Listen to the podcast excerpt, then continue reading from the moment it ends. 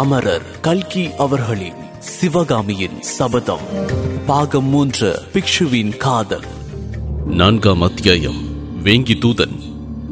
ஜெயந்தவர்மன் போய்விட்ட பிறகு புலிகேசி தன்னுடைய பிரதானிகளை பார்த்து யானைக்கு ஒரு காலம் வந்தால் பூனைக்கு ஒரு காலம் வரும் என்பது எவ்வளவு உண்மை? பார்த்தீர்களா? அந்த பல்லவ நரி கோட்டைக்குள் ஒளிந்து கொள்ள போக இந்த பூனை பாண்டியனின் தலை ஓரிடியாக வீங்கி போயிருக்கிறது. உத்ராபதத்தின் ஹர்ஷவர்த்தன சக்கரவர்த்திக்கும் மத்திய பிரதேசத்தின் வாதாபி சக்கரவர்த்திக்கும் இணையாக பூனை பாண்டியனும் தக்ஷண தேச சக்கரவர்த்தியாக விளங்க வேண்டுமா? ஆசையை பாருங்கள் ஆசையை. காஞ்சி கோட்டை மட்டும் தகர்ந்து விழட்டும்.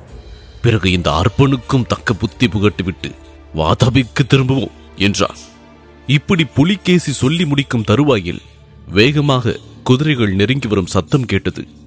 காஞ்சி முற்றுகையை நடத்தி கொண்டிருந்த சளுக்க சேனாதிபதி அவசர செய்தியோடு தூதர்களை அனுப்பியிருக்கின்றார் என்றும் அவர்கள் வேங்கியிலிருந்து வந்த தூதன் ஒருவனையும் அழைத்து வந்திருப்பதாகவும் தெரிந்தது.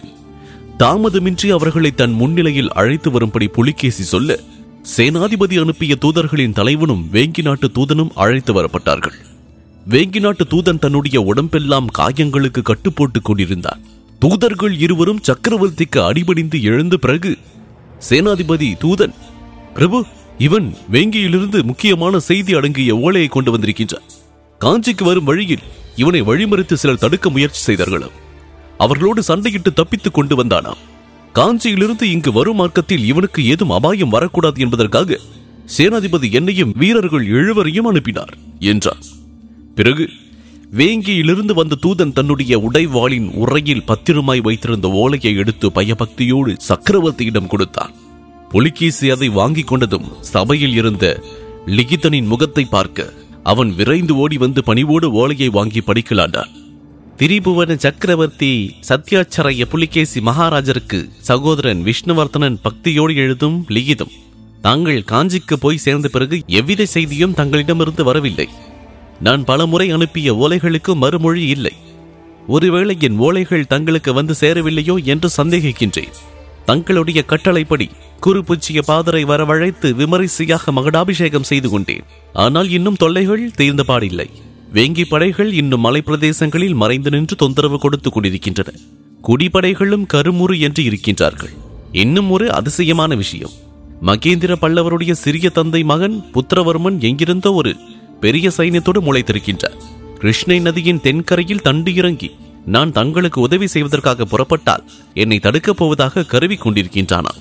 வேங்கி யுத்தத்தில் ஏற்பட்ட காயங்களால் நான் அடைந்த தேக அசௌக்கியம் இன்னும் தீரவில்லை. நாளுக்கு நாள் பலகீனம் அதிகமாகி வருகிறது. குதிரை ஏறக்கூட முடியாதவனாக இருக்கின்றேன். இது எல்லாவற்றையும் விட முக்கியமான விஷயம் மகேந்திர பல்லவன் கோட்டைக்குள் ஒளிந்து கொள்வதற்கு முன்னால் உத்ராபத சக்கரவர்த்திக்கு உதவி கோரி ஓலை அனுப்பினானா ஹர்ஷவர்த்தனர் தாங்கள் காஞ்சியிலும் நான் வேங்கியிலும் அகப்பட்டுக் கொண்டிருக்கும் இச்சமயம் பார்த்து அசலபுரத்தின் மேலும் வாதாபியின் மேலும் படையெடுக்க தீர்மானித்து விட்டதாக வதந்தி உலாவுகிறது கன்யா குப்ஜத்திலிருந்து சமீபத்தில் நாகார்ஜுன மலைக்கு வந்த ஒரு யாத்ரிகர் இவ்விதம் சொன்னானாம் அஜந்தா குகைகளும் சித்திரங்களையும் பார்க்க வேண்டும் என்ற ஆசையினாலேயே ஹர்ஷவர்த்தனர் மேற்படி யோசனை செய்திருப்பதாக வதந்தியாம். இந்த நிலைமையில் அடியனுக்கு தாங்கள் என்ன கட்டளையிடுகின்றீர்கள் என்பதை தெரிந்து கொள்ள ஆவலாய் காத்திருக்கின்றேன். எது எப்படி இருந்தாலும் படையுடன் புறப்பட்டு வா என்று கட்டளையிட்டால் உடனே புறப்பட சித்தமாய் இருக்கின்றேன் என் அன்புக்கு உகந்த தமையனும் தந்தையும் குருவும் அரசனும் உற்ற நண்பனுமான தங்களுடைய வார்த்தையே எனக்கு கடவுளின் கட்டளையை விட மேலானது. என் உடல் பொருள் ஆவி அனைத்தையும் தங்களுடைய சேவையில் அர்ப்பணம் செய்ய எந்த க்ஷணமும் சித்தமாயிருக்கின்றேன். இன்னும் வெகு காலம் சந்தேகத்திலும் குழப்பத்திலும் என்னை விட்டு வைக்காமல் இன்னது செய் என்று திட்டமாக ஆங்கியிடும்படி மன்றாடி வேண்டிக் கொள்கின்றேன். மேற்படி ஓலையை லிகிதன் படித்து வந்தபோது ஆரம்பத்திலே எல்லாம் புலிகேசியினுடைய கண்களிலே அனல் பறந்தது. மந்திரத்துக்கு கட்டுப்பட்டு நாகப்பாம்பு போல அடிக்கடி பெருமூச்சு விட்டான். ஓலையின் கடைசி பகுதியை படித்தபோது அவனுடைய கண்களில் இருந்து தாரை தாரையாக கண்ணீர் பெருகிற்று. என் அருமை தம்பி விஷ்ணுவர்த்தனா உன்னை மறுபடியும் எப்போது காணப் போகின்றேன் என்று அலறினான். சபையில் வீற்றிருந்த தளபதி பிரதானிகள் முதலியோர் யாரும் அவனுக்கு ஆறுதல் கூற முன்வரவில்லை. தாங்கள் ஏதாவது பேசினால் அதன் காரணமாக என்ன விபரீதம் நேருமோ என்னவோ என்று அனைவரும் கதிகலங்கிக் கொண்டிருந்தார்கள். திடீர் என்று புலிகேசி புலம்புவதை நிறுத்திவிட்டு கண்களை துடைத்துக் கொண்டு சிம்ம கர்ஜனை குரலில் இந்த படையெடுப்புக்கு நாள் பார்த்து கொடுத்த ஜோசியன் யார்? இங்கே நம்முடன் வந்திருக்கின்றானா? என்று கேட்டான். நம்முடன் வரவில்லை வாதாபியிலே தான் இருக்கின்றான் என்று பிரதானிகளில் ஒருவன் சொன்னான். அப்படியானால் ஞாபகம் வைத்துக் கொள்ளுங்கள். வாதாபிக்கு போனது முதற்காரியமாக அந்த ஜோசியனை யானையின் காலால் இடறச் செய்ய வேண்டும் என்றான் புலிகேசி. அதே சமயத்தில் புலிகேசியின் கோபத்திற்கு இரையாவதற்காகவே கொண்டு வந்தது போல் ஒரு மனிதனை மேலெல்லாம் கயிற்றால் பிணைத்து கூடாரத்துக்குள்ளே கொண்டு வந்தார்கள். புலிகேசி இவன் யார்? என்று கர்ஜிக்க காஞ்சியிலிருந்து வந்த தூதர் தலைவன். பிரபு இவன் காஞ்சி ஒற்றன்.